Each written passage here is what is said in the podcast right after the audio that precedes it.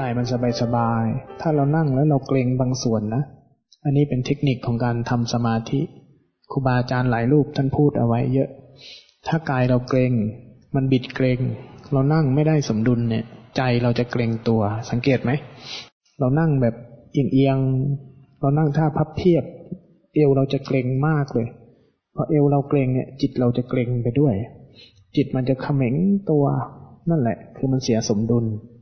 กายใจไม่สมดุลพอกายใจไม่สมดุลมันจะก่อนิวรณ์ได้ง่าย ถ้าใจเราถ้าเรานั่งสังเกตดูเวลา ถ้าเรานั่งกายเราเกรงหรือเวทนาเยอะเกินไป จิตเราจะดิ้นมากพอจิตเราดิ้นมากมันจะฟุ้งซ่านเยอะเวทนาที่กา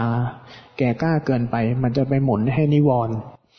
จิตฟุ้งซ่าน อารมณ์ไม่ตั้งมั่น ใจมันจะไม่ง่าย ๆ มันจะดิ้นเกินไป แล้วมันจะไม่มีสมาธิ รักษาอาการเหล่านี้ปรับสมดุลดีๆ แต่เราจะเห็นมันได้ก็จะเมื่อเราหมั่นสังเกต หมั่นสังเกตอาการที่เกิดกับกาย เราสังเกตบ่อยๆ สังเกตให้เป็นเนี่ย แล้วปรับใจเข้าสู่สมดุลให้เป็นเนี่ย แล้วเราก็จะเห็นว่าอาการกายเป็นอย่างนี้ อาการใจเป็นอย่างนี้ พอมากเข้ามากเข้าเนี่ยตัวสติที่ได้ที่มันอยู่กลางๆ เป็นปกติ เป็นสติ เป็นสมาธิ เป็นอุเบกขาตามธรรมชาติที่มันตั้งมั่นอยู่เป็นปกติอยู่แบบนี้ไปบ่อยเข้าเนี่ย มันจะแยกรูปแยกนามเป็น มันจะเห็นรูปเห็นนามทำงาน มันจะเห็นอาการที่เกิดกับกาย เย็นร้อนอ่อนแข็ง ตึงปวด เสียงที่มากระทบ ท่านอาจารย์กสินท่านจะใช้คำว่ารู้นอกรู้ใน เห็นนอกเห็นใน ข้างนอกข้างใน ข้างนอกคือตาคือรูป คืออะไรทั้งหลาย แม้แต่ลมที่พัดกายที่มาอาศัยกายเกิด ทั้งหมดนี้เป็นด้านนอก ด้านในคือใจ ความอึดอัดขัดเคือง ความคิด อารมณ์ นิวรณ์ทั้งหลายที่เกิดภายในเป็นใจ เดี๋ยวพรุ่งนี้จะเข้าสู่บทเรียนนี้ บทเรียนของการหัดแยก แยกข้างนอก แยกข้างใน แต่จุดที่สองวันที่เราเน้นย้ำก่อนที่เราจะแยกได้ เราต้องอาศัยกันตัวสติ ตัวสติที่ค่อย ๆ สร้างให้มันได้สมดุลซะก่อน รู้จักการสร้างสติ รู้จักการปรับสมดุลของสติ รู้จักการปรับสมดุลของกายของใจให้ได้ให้ได้สมดุล แล้วทีนี้จะเริ่มใช้งานเขา เริ่มใช้งานเขามาดูกายดูใจ ศึกษากายศึกษาใจให้มันชัดเจน ส่วนใหญ่ที่เราภาวนานะจุดพลาดมันหนึ่งเกินหนึ่งเลยคือความเข้าใจ ความเข้าใจเราต่อกระบวนการไม่ค่อยถูก อความเข้าใจต่อกระบวนการไม่ถูกเราเลยพยายามที่จะเอาใจไปทำอะไร มันพยายามที่จะเอาใจไปทำอะไรบางอย่าง เอาใจไปพยายามบังคับกาย เอาใจมาพยายามมีสติ เอาใจมาพยายามตั้งไว้นิ่งๆ เวลามีสติก็พยายามที่จะผลักความคิดออก ผลักอารมณ์ที่ไม่ชอบออกพอได้อารมณ์ดีๆ มันก็พยายามที่จะไปยึดอารมณ์ดีๆ ไว้ แต่เราไม่เอาใจมารู้ต่อสิ่งที่เกิด อันนี้จะเป็นจุดพลาด แต่ถ้าเราเข้าใจว่าการเจริญสติเนี่ย มีหน้าที่เอาใจมีหน้าที่แค่รับรู้ รับทราบ ไม่ต้องเฉพาะจุด เริ่มต้นรับรู้รับทราบ เฉพาะจุด เฉพาะการเคลื่อนมือ เฉพาะเท้ากระทบ เฉพาะจุดไปก่อน พอเราเริ่มแยกได้ เริ่มเจริญสติเป็น ทีนี้ให้มันทั่วกายทั่วใจ สติระดับสองที่อาตมาเคยไล่ให้ฟัง สติตัวแรกให้มันรับรู้ชัดๆ รับรู้ชัดๆ ต่ออาการที่เกิดกับกาย ชีวิตมนุษย์ทั้งหลาย สิ่งที่เป็นปัญหาต่อประชานาติที่สุด คือความที่เราไม่คุ้นชิน เราชินแต่อะไรเกิดขึ้นก็เอาใช้ความคิด ใช้ความคิด ใช้ความคิด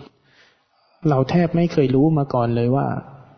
พวกเรานะ บางคนนะไม่เคยรู้มาก่อนด้วยซ้ำ ชีวิตนี้สามารถรู้โดยไม่ต้องคิดได้ รู้แบบไม่ต้องคิดได้นะบางทีเราไม่รู้เลยนะ ไม่ต้องคิดก็ได้ด้วยเหรอไม่คิดแล้วมันจะรู้ได้ไง บางคนบอกแบบนั้นเลยนะ รู้แบบไม่ต้องคิดเนี่ย มีด้วยเหรอที่ท่านอาจารย์แยกให้ฟังโดยการเคาะพื้นน่ะ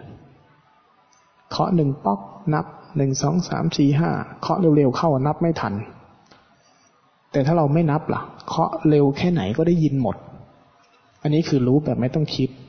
แบบตอนเนี้ย เวทนาความปวดความเมื่อยที่กำลังเกิดกับขาเกิดกับกายเนี่ย เราต้องคิดมันไหม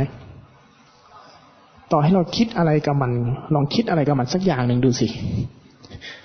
มันเปลี่ยนไหม มันเป็นไปตามที่เราคิดไหม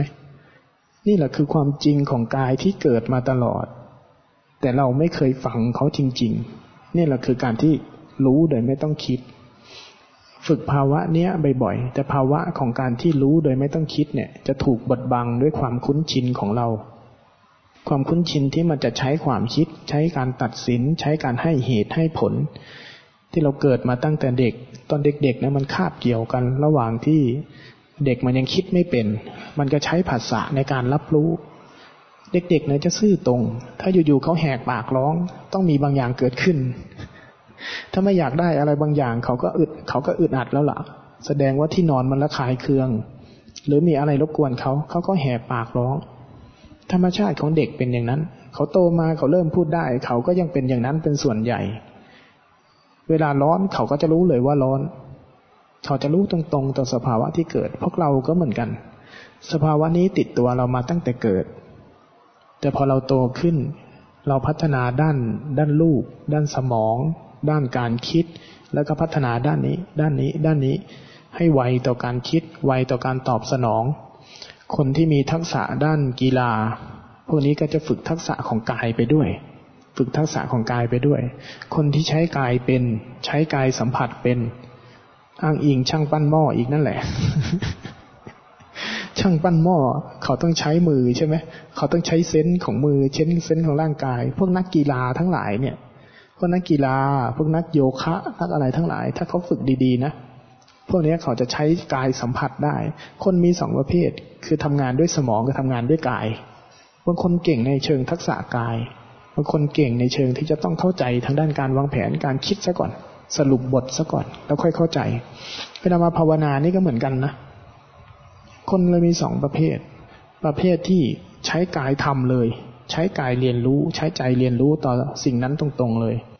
กับพวกที่สองคือต้องเข้าใจเชิงตรรกะ ถ้าเข้าใจเชิงตรรกะ เข้าใจภาพรวม เข้าใจกระบวนการไม่ได้ทำไม่ได้ ถ้าอยากรู้ว่าตัวเองอยู่ในกระบวนการไหนเนี่ยลองสังเกตตัวเองดู เวลาทำงานเป็นทีม หรือว่าทำงานอะไรสักอย่างเนี่ย ถ้าเรามองภาพรวมไม่ออก เราจะงง เราทำตามเขาได้ แต่เราจะไม่รู้ว่าจะต้องทำอะไรต่ออาตมาเป็นหนึ่งในในประเภทนี้นะที่ต้องเข้าใจก่อน ถ้าไม่เข้าใจอาตมาจะตามเขาไปงงๆ ให้ความเห็นไม่ได้ ให้ความเห็นขัดแย้งได้ ถ้าให้ความเห็นสร้างสรรค์ไม่เป็น ถ้าไม่เข้าใจนะ นอกจากเข้าใจว่าอ๋อ คือเรื่องนี้ว่าอย่างนี้ใช่ไหม เออ อย่างเงี้ยจะมีความคิดเห็น เชิงสร้างสรรค์แบบนั้นแบบนี้ได้ ถ้าเรามองภาพรวมออกเราถึงจะทำได้ ประเภทนี้เวลาภาวนา เวลาทำอะไรสักเรื่องเนี่ยทำความเข้าใจกับกระบวนการให้ดี ๆ พอเราเข้าใจกับกระบวนการวางทิ้งไปเลย พอเข้าใจแล้ววางที่เหลือลงมือทำเพราะฝากฝั่งของการภาวนาต้องใช้ฝากฝั่งของทักษะที่ใช้ใจสัมผัส ใช้ใจสัมผัสในกระบวนการภาวนาแบบพวกเรา เราไม่เน้นที่การคิด ไม่เน้นที่การอธิบายด้วยสมองกำลังแบบสติสมาธิแบบพวกเราไม่เพียงพอที่จะใช้กระบวนการขบธรรมไม่เพียงพอที่จะใช้ปัญญาด้านจินตะ ด้านทิฏฐิขบเข้าไปถึงธรรมได้ แต่ใจที่มีความสามารถนี้ ใจเราเนะ่ะมีความสามารถในการรับรู้สัมผัส ใจมันมีความสามารถในการรับรู้สัมผัส เรียนรู้ต่อธรรมชาติทั้งหลายตรงๆเนี่ยมันมีความสามารถนี้อยู่ หน้าที่ของพวกเราคือไปปลุกเล้าไปปลุกกระตุ้น ไปปลุกกระตุ้นเขาขึ้นมา สิ่งนี้มันติดกายติดใจเราตั้งแต่เด็ก ไม่ว่าใครนะ ไม่ว่าใครเลยที่เกิดมามีขันห้าครบถ้วนบริบูรณ์ ไม่ง่อยไม่อะไรล่ะอายตนะไม่เสียครบสามสิบสองประการ ไม่เสียสติไม่ฟั่นเฟือน ไม่มีความเชื่อสุดตรงข้างใดข้างหนึ่งมากเกินไป พอที่จะฟังรู้เรื่องสติสัมปชัญญะสมประกอบระดับหนึ่ง สามารถพัฒนา สามารถพัฒนาศักยภาพตัวนี้ที่มีติดกายติดใจอยู่เนี่ย ขึ้นมาใช้งานได้ พุทธเจ้าพัฒนาศักยภาพของธรรมชาติชนิดนี้ เพราะธรรมชาติชนิดนี้ไม่มีใครเป็นเจ้าของ ทุกคนมีอยู่ มันเป็นมันเป็นสิ่งที่เป็นธรรมชาติ เหมือนในร่างกายเรามันมีน้ำมีไฟ เป็นสิทธิเสมอกันของร่างกายทั้งหมดที่มีดินน้ำลมไฟอยู่ในนั้นในจิตวิญญาณก็เช่นกัน เป็นสิทธิที่เสมอกันที่จะมีความปวด ความเมื่อย ความเจ็บ และธรรมชาติที่รับรู้ ธรรมชาติที่เรียนรู้สภาวะของตัวมันเองได้ สิ่งเหล่านี้เป็นธรรมชาติที่มีอยู่เสมอกันในคนทุกคน เพียงแต่ว่าสิ่งที่มาขัดขวางมัน สิ่งที่เป็นอุปสรรค สิ่งที่เป็นคู่ต่อกรของธรรมชาติชนิดเนี้ยของใครจะเยอะ ที่เราชอบเรียกกันว่า เรามันมีบุญบุญมาบุญมาน้อย มีวิบากเยอะ อุปสรรคข้อคู่ต่อสู้ของธรรมชาติชนิดนี้เราเยอะเกินไปหรือเปล่าไอ้สิ่งนั้นเรียกว่านิวรณ์ป่วยไข้มากเกินไป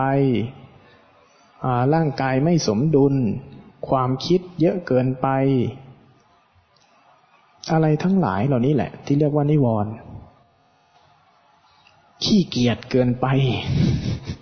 อุปสรรคใหญ่ ขี้เกียจเกินไป ไม่เห็นประโยชน์กับมัน ใครมีบุญเก่า เยอะพวกนี้จะเห็นประโยชน์ เห็นประโยชน์กับธรรมชาติชนิดนี้ ใครเห็นประโยชน์กับธรรมชาติชนิดนี้น้อย แสดงว่ายังสร้างบุญให้เจ้าตัวเนี้ย ให้ธรรมชาติตัวเนี้ยน้อยไปหน่อย ในกระบวนการช่วงหนึ่งนะอาตมาเข้าใจเรื่องนี้ว่ามนุษย์ทุกคนนะ่ะ ถึงจุดหนึ่งนะ สิ่งมีชีวิตทุกลูกทุกนาม ถึงจุดหนึ่ง เขาจะมาถึงจุดที่ตั้งคำถาม ต่อตัวเขาเอง ว่าเราคืออะไร เรานี่คืออะไร ความกลัว ความโกรธ ความชอบไม่ชอบที่เกิดขึ้นที่ปรากฏกับกายกับใจเราอันนี้คืออะไร ก้าวข้ามได้ไหม จบจากนี้ไปไหนต่อคำถามเรา เนี่ยเป็นคำถามสากลละโลกมากที่จะมีกับทุกรูปทุกนาม สิงสาราสัตว์แม้เล็ก ๆ น้อยๆสักวันหนึ่ง มดจะกลายเป็น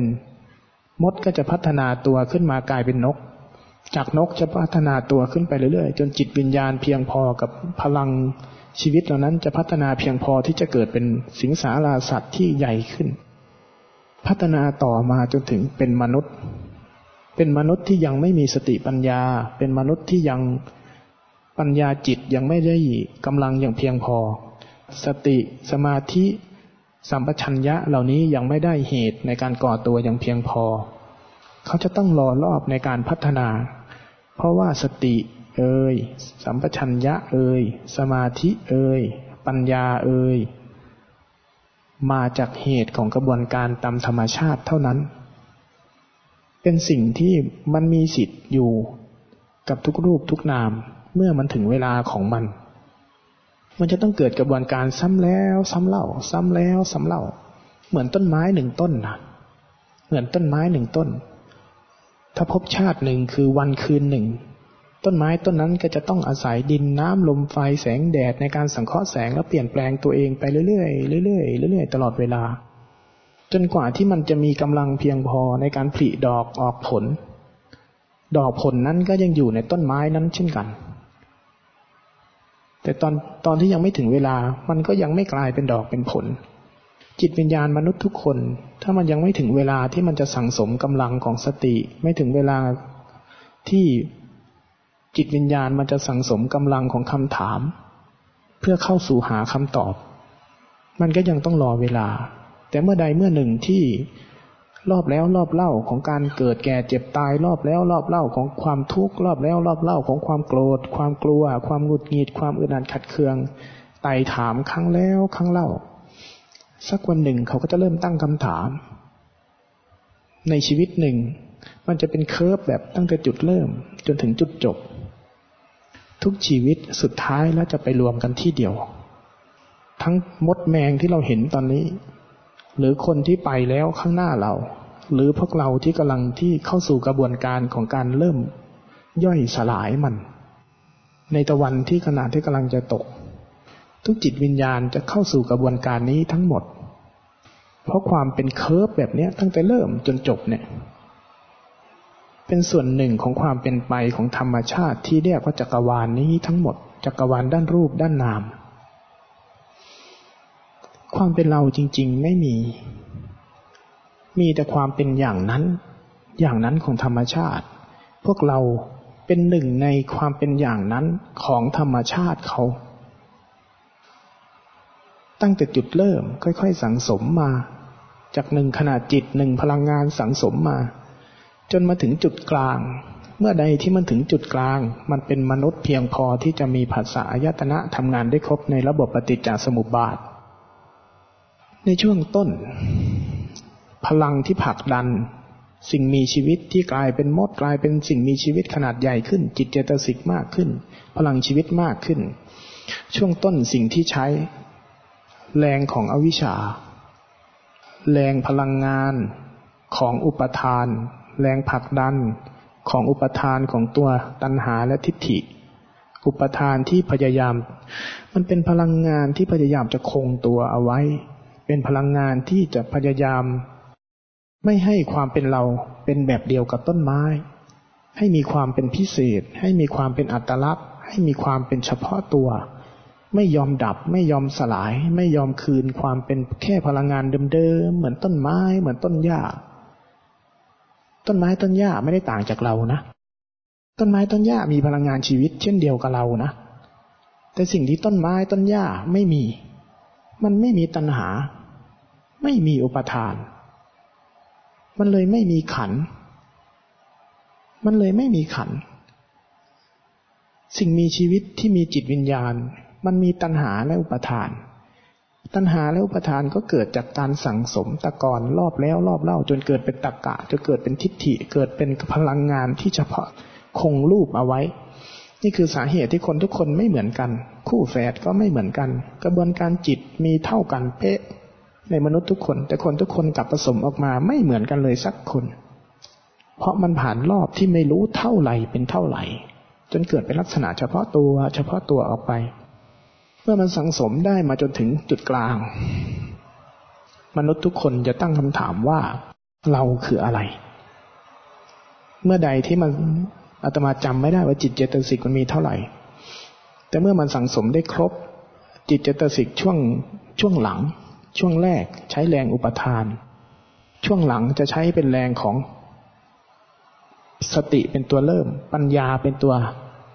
ใช้ช่วงหลัง ช่วงแรกเป็นแรงในการรวมกำลังสร้างสร้าง คงตัวเอาไป คงตัวเอาไว้ คงตัวเอาไว้มาถือมาสู่จุดกลาง ปัญญาจะเริ่มทำงานและตั้งคำถามต่อความเป็นเราว่าเราคืออะไร ความกลัวคืออะไร ความโกรธคืออะไร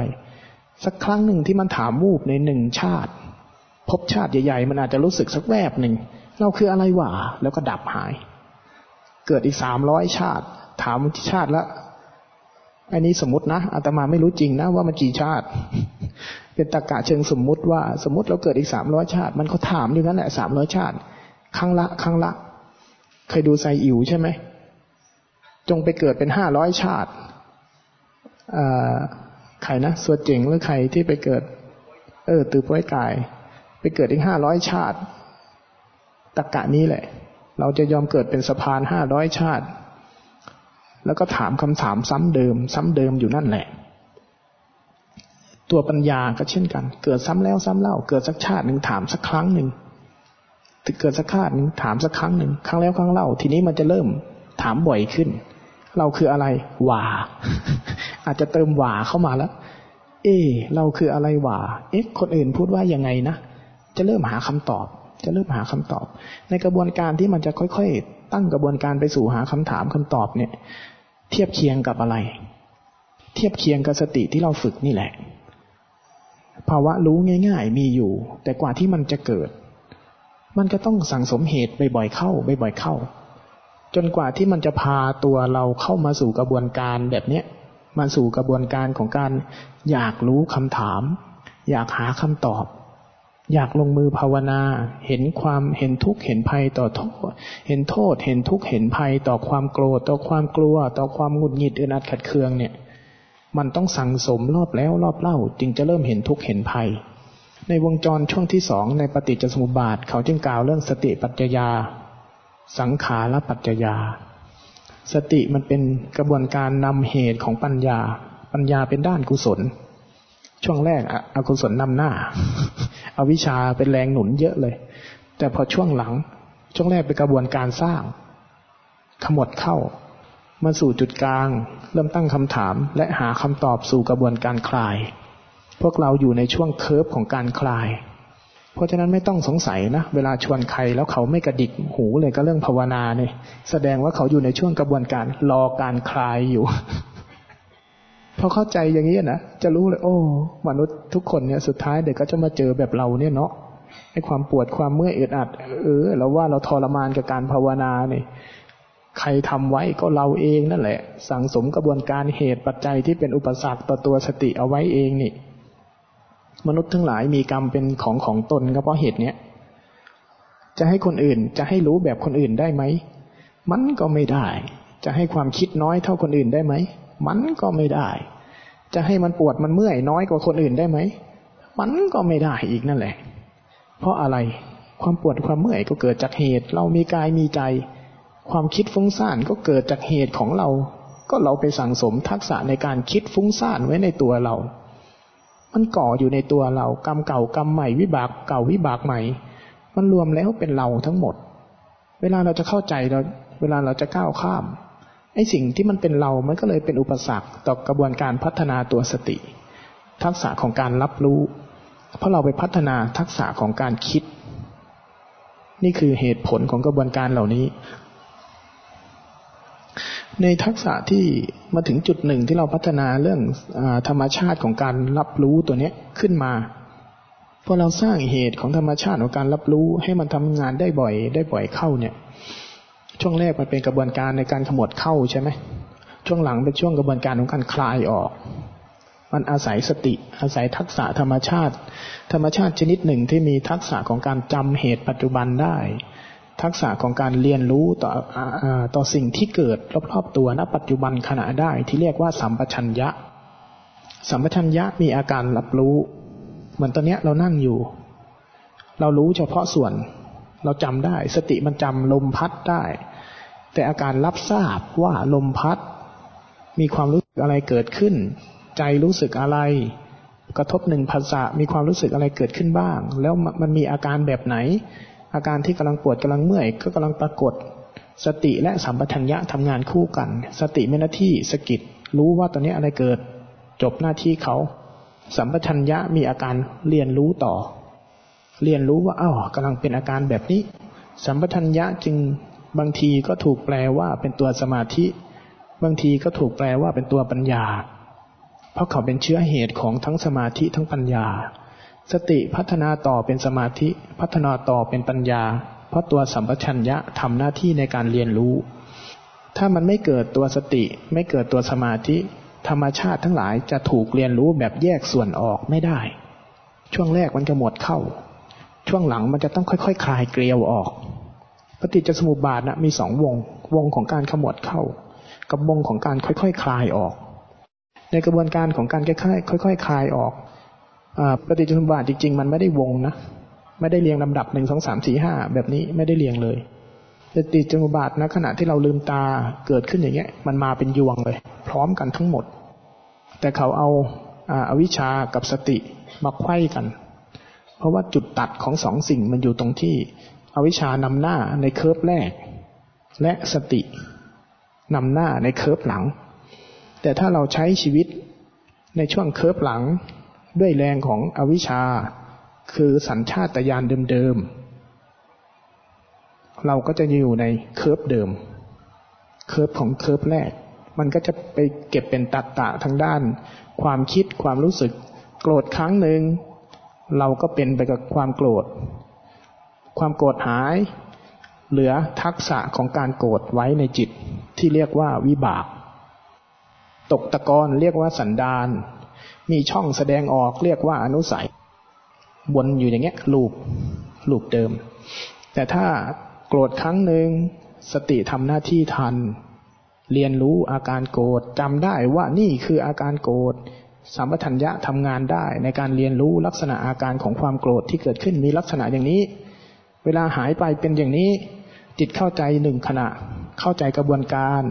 สั่งสมปัญญาล้างออก สิ่งที่เกิดขึ้นทักษะของปัญญา วิบากจะกลายเป็นวิบากขาว แก้กรรมนะ่ะ แก้อย่างนี้ อย่าไปแก้กับเจ้าพ่อเจ้าแม่ ถ้ามันแก้ได้มันไม่มาขอเรากินหรอก แก้ไม่ได้ ถ้าจะแก้กรรมต้องแค่แบบนี้ เคิร์ฟแรก ถ้าปล่อยให้กระบวนการของสัญชาตญาณนำคุณจะไปตกเป็นวิบาก แต่ถ้าสติมันนำกระบวนการเรียนรู้เกิดขึ้น วิบากจิต ด้านปัญญาจะเริ่มสังสม ปัญญาตัวสติสัมปชัญญะทำหน้าที่ได้บ่อย ปัญญาก็จะก่อตัวได้บ่อย ปัญญาจะทำหน้าที่พิจารณาแยกแยะดูสภาวะขี้คลาย กระบวนการช่วงสองจะเป็นช่วงของการคลี่คลายเคิร์ฟหลัง ขี้คายว่าเราคืออะไร แรก ๆ เราก็ก่อนที่เราจะภาวนาน่ะ สังเกตไหมว่าเราน่ะ เวลาคิดเวลารู้สึกเวลาอะไรเป็นก้อนเดียวกันไปหมดเลย เป็นเราเป็นหมดเลย ก้อนเดียวหมดเลย เวลาปวดเวลาเมื่อย มีแต่เราเป็นหมดเลยกายเป็นใจเป็นไม่รู้ด้วยซ้ำว่ากายหรือใจเป็น เป็นก้อนเดียวก็เหนียวแน่นไปเลยพอเราภาวนามากเข้ามากเข้า เราจะเริ่มเห็นอ้าวนี่อาการเกิดกับกายอ้าวนี่ความคิดอ้าวมันไม่ใช่อันเดียวกันนี่ บางทีกายเจ็บกายปวดแต่ใจกลับเฉยเฉยเราจะเริ่มเห็นละ ในขณะที่กายกำลังเคลื่อนกำลังไหว ใจกำลังคิดกำลังรู้สึกอ้าวไม่ใช่สิ่งเดียวกันนี่จะเริ่มคลายออกแบบนี้ประตูของวิปัสสนาจึงเริ่มที่รูปนาม รูปนามคือเรื่องเนี้ย มันเริ่มคลายตัวแยกออก แยกออก บิดเกลียวออก จะเริ่มเห็นว่าสิ่งที่กำลังเกิดขึ้นเนี่ยมีสองฝากฝากของกายโลรูปวัตถุกับฝากของนาม พอมันเริ่มเห็นอย่างนี้มันจะเริ่มเห็นกายเนี่ยกำลังเป็นอะไรบ้าง เกิดขึ้นยังไง มีอะไรเกิดขึ้น ความปวดความเมื่อยเกิดขึ้นอะ ความคิดเกิดขึ้น ความอึดอัดขัดเคืองเกิดขึ้น เป็นอีกฝากหนึ่งในจิต กายมีความตึงความหย่อนความเคร่ง ความปวด ความเมื่อยที่เป็นกาย อาการใจก็จะเป็นอีกฝากหนึ่งที่มันทำงาน ทีนี้มันก็จะเห็นกระบวนการของปวดเกิดได้ยังไง เมื่อยเกิดได้ยังไง ขยับแบบนี้ความปวดความเมื่อยแสดงตัวแบบไหนหายไปแบบไหน ธรรมชาติทั้งหลายอาศัยกันเกิดแล้วหายไป เกิดแล้วหายไปใจ ความรู้สึกนึกคิดอารมณ์ ความโกรธ ความชอบไม่ชอบหลักๆ ที่เราเห็น ที่เกิดลมพัดวูบหนึ่งกายรู้สึกอะไร ลมพัดวูบเดียวกัน ใจตอบรับว่าอะไร ทีนี้ก็จะเริ่มเห็นการทำงาน การทำงานรายละเอียดของกาย การทำงานในรายละเอียดของใจ ถ้ามาทำงานเชื่อมต่อกัน ก็จะเห็นการทำงาน ลมพัดวูบหนึ่งกายผัสสะเย็นสบาย ใจก็เย็นสบาย อยากให้สภาวะนั้นอยู่นานๆ เราก็จะเห็นอาการนี้ อาการที่ใจมันมันยินดีกับความสบายและอยากให้สบายอยู่นานๆอย่างเงี้ยเราก็จะเริ่มเห็น เวลาความร้อน เย็นร้อนอึดอัด ร่างกายตึงเหงื่อซึม ใจดิ้น อยากให้อาการนี้หาย ดิ้นรนแสวงหาอาการสบาย เป็นเวทนาเป็นตัณหาในใจ เราก็จะเริ่มเห็น เห็นการทำงานระหว่างกาย ระหว่างใจหูเข้ามากระทบเสียงเข้ามากระทบหู มันได้ยินสติรับรู้ใจตอบรับยังไงแค่ไหน ถ้าสติที่เป็นถ้าสติที่เราทำมันถูกต้องนะ ถ้าสติมันมีอาการปกติ มีสติมีสมาธิมีอุเบกขา มันจะเห็นควบคู่กัน มันจะเห็นควบคู่กัน มันจะเห็นว่าเสียงที่เข้ามากระทบหู ใจรู้สึกอะไร มันจะเห็นแบบนี้ แต่ถ้าสติเราที่เราสร้างมาเนี่ย มันไม่ตื่นรู้ สติที่เราสร้างมามันมันพัฒนาไม่ถูกต้อง เวลาเสียงที่เข้ามากระทบหู มันจะพยายามไม่ให้ใจโกรธ มันจะพยายามไปดักรู้ก่อน มันจะพยายามไปดักรู้ไว้ แค่ได้ยินนะ แล้วก็จะพยายามกดใจไม่ให้โกรธ ถ้าแบบนี้จะผิด แบบนี้จะผิดจะเป็นสมถะ นี่คือเหตุผลที่วันนี้ท่านอาจารย์พยายามให้ลองฝ่ามันตรงๆสิลองไม่ต้องแก้ดูสิเท่าที่เท่าที่ถามหลายท่าน เริ่มจับกระบวนการที่เป็นองค์ปกติของจิต จิตที่ปกติสติสมาธิอุเบกขาที่ได้สมดุลอย่างพอดีเนี่ย จะเข้าสู่สภาวะปกติ ปกติก็คือง่ายๆ ตรงๆ ถ้าเรารู้สึกตัวเบื้องต้นได้ถูกต้อง คือฟังกายเป็น อาการที่เกิดกับกาย มันเป็นอาการที่ซื่อตรง ถ้าเราฟังมันเป็นสติที่เกิดขึ้นจะเป็นสติที่รู้ซื่อๆรับรู้อย่างตรงๆ มันจะทำงาน ถ้าสติที่รับรู้ซื่อๆตรงๆทำงาน พอมันขยายตัวมากเข้า มันจะกลายเป็นสติสมาธิเวขาที่สมดุลที่เป็นวิปัสสนาได้ง่าย หลายท่านเริ่มสัมผัสได้ใช่ไหม ว่ามันถ้าเราสัมผัสง่ายๆ ตรงๆ ตัวรู้ที่สัมผัสอาการตรงๆ เนี่ย มันเป็นอาการง่ายๆ มันง่ายแบบอยู่ต่อหน้าต่อตาเลยนะความรู้สึกตัวเนี่ย อยู่ต่อหน้าต่อตาเราจริง ๆ เพียงจะเปิดพื้นที่ให้เขา ไม่ต้องสร้างเขาขึ้น เปิดพื้นที่ให้เขาแสดงตัวให้ได้ ไม่ต้องทำอะไร จริง ๆ แล้วนะ่ะ สติที่เป็นธรรมชาติรู้สึกตัวแท้ๆเนี่ย ไม่ต้องทำอะไรเลย เห็นไอ้สิ่งที่มันทำนั่นแหละ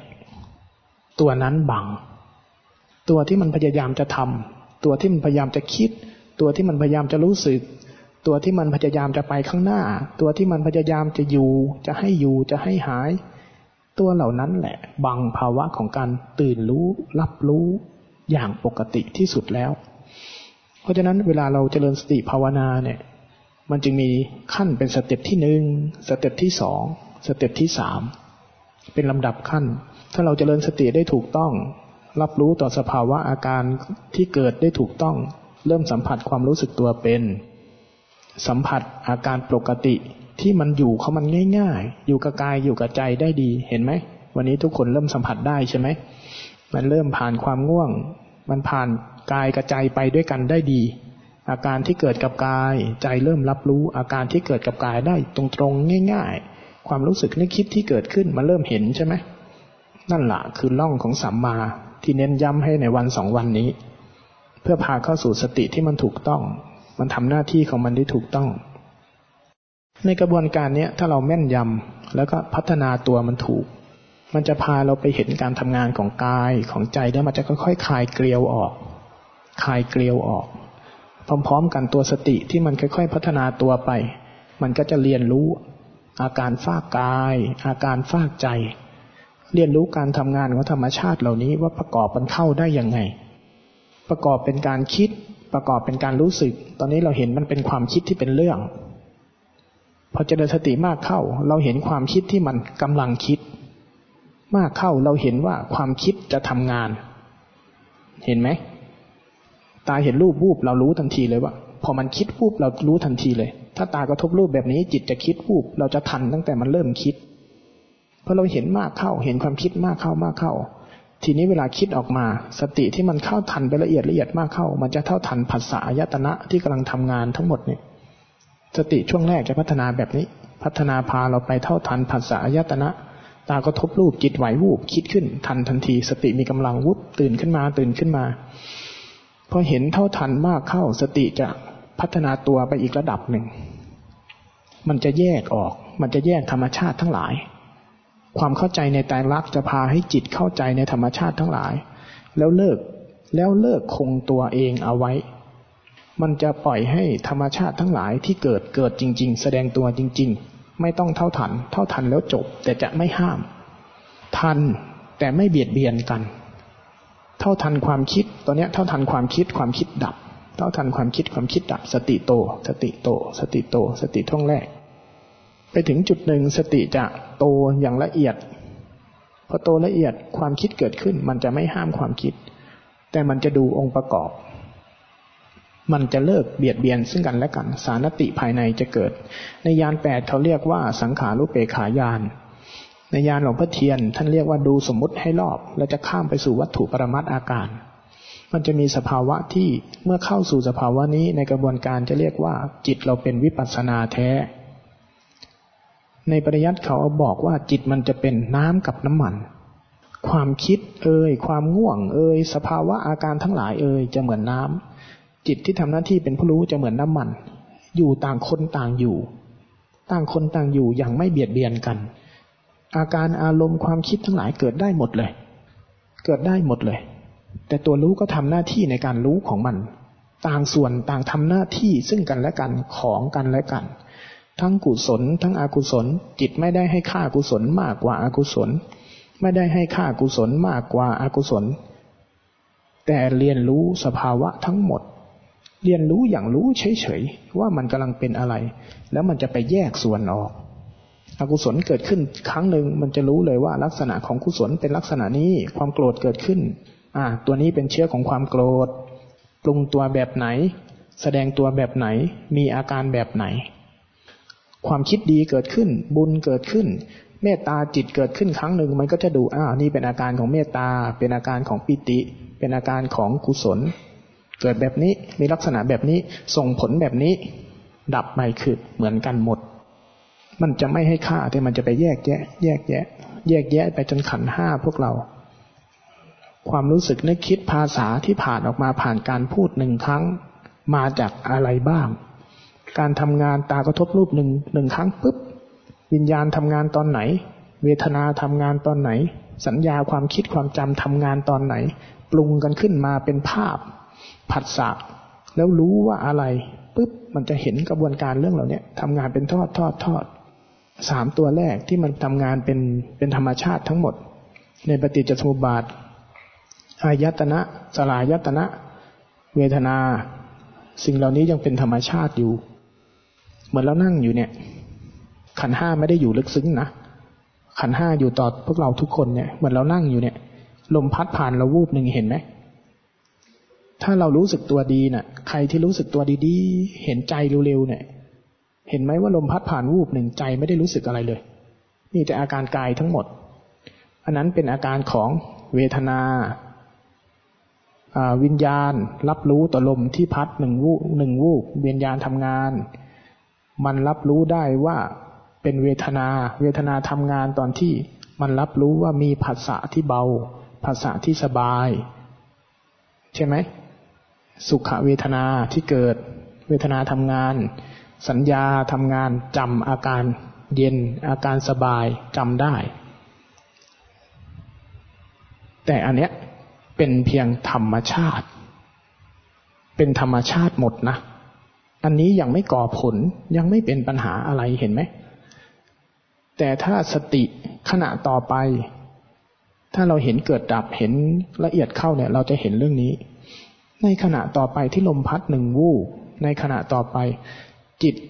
ตัวที่เป็นสังขารละขันจะเข้าทำงานต่อ ในสังขารละขันเนี่ยมันเยอะมากเลย อารมณ์อาการทั้งหมดมันรวมอยู่ในสังขารละขัน สติก็อยู่ในกองนี้ สติที่เราฝึกเบื้องต้นที่เป็นสติปัฏฐานก็อยู่ในกองนี้เช่นกัน สติสัมปชัญญะมันจึงเป็นเพียงอาการที่เกิดแล้วดับพร้อมๆกันเหมือนกัน สติปัฏฐานอยู่ในกองสังขารแต่ธรรมชาติสติเนี่ย สติสัมปชัญญะอยู่ในกองสังขาร ถ้าลมกระทบหนึ่งวูบวิญญาณสัญญา เวทนาทำงาน ความรู้สึกเย็นร้อนอ่อนแข็งที่ปรากฏทำงาน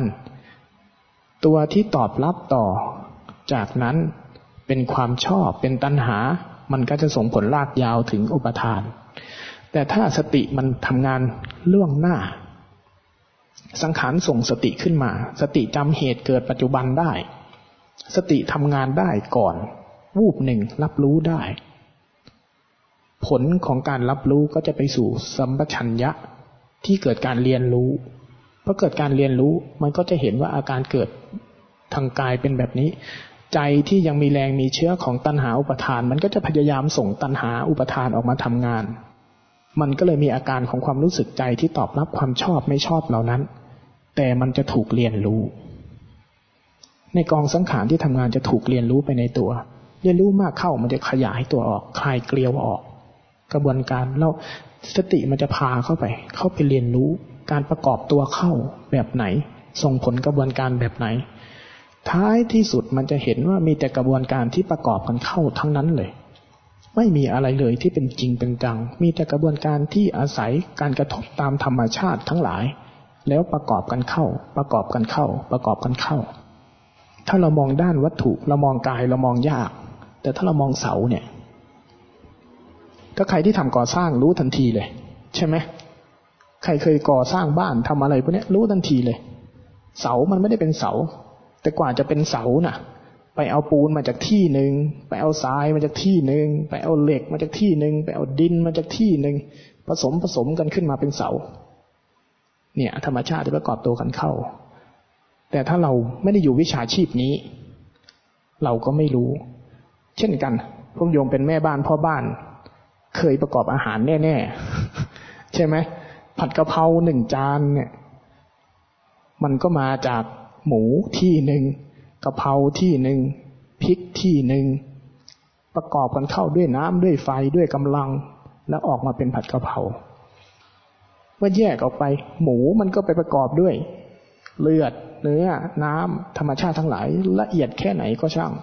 ล้วนเกิดกระบวนการประกอบกันเข้า แต่นั้นมันด้านรูปด้านวัตถุด้านนอก รู้ไปก็เท่านั้น มันแก้คำถามในไม่ได้ แต่สติมันพาเราย้อนกลับมารื้อกระบวนการของเรา ถ้ามันรื้อกระบวนการของเราของเราของเราของความเป็นเราออก ประกอบมันได้ยังไง ประกอบมันได้ยังไง ประกอบมันได้ยังไง พากันเข้าไปเข้าไปเข้าไป ท้ายที่สุดมันก็ไม่เหลืออะไร มันก็ไม่เหลืออะไร มันก็กลับไปสู่จุดเริ่มต้น ของไอ้ curve แรก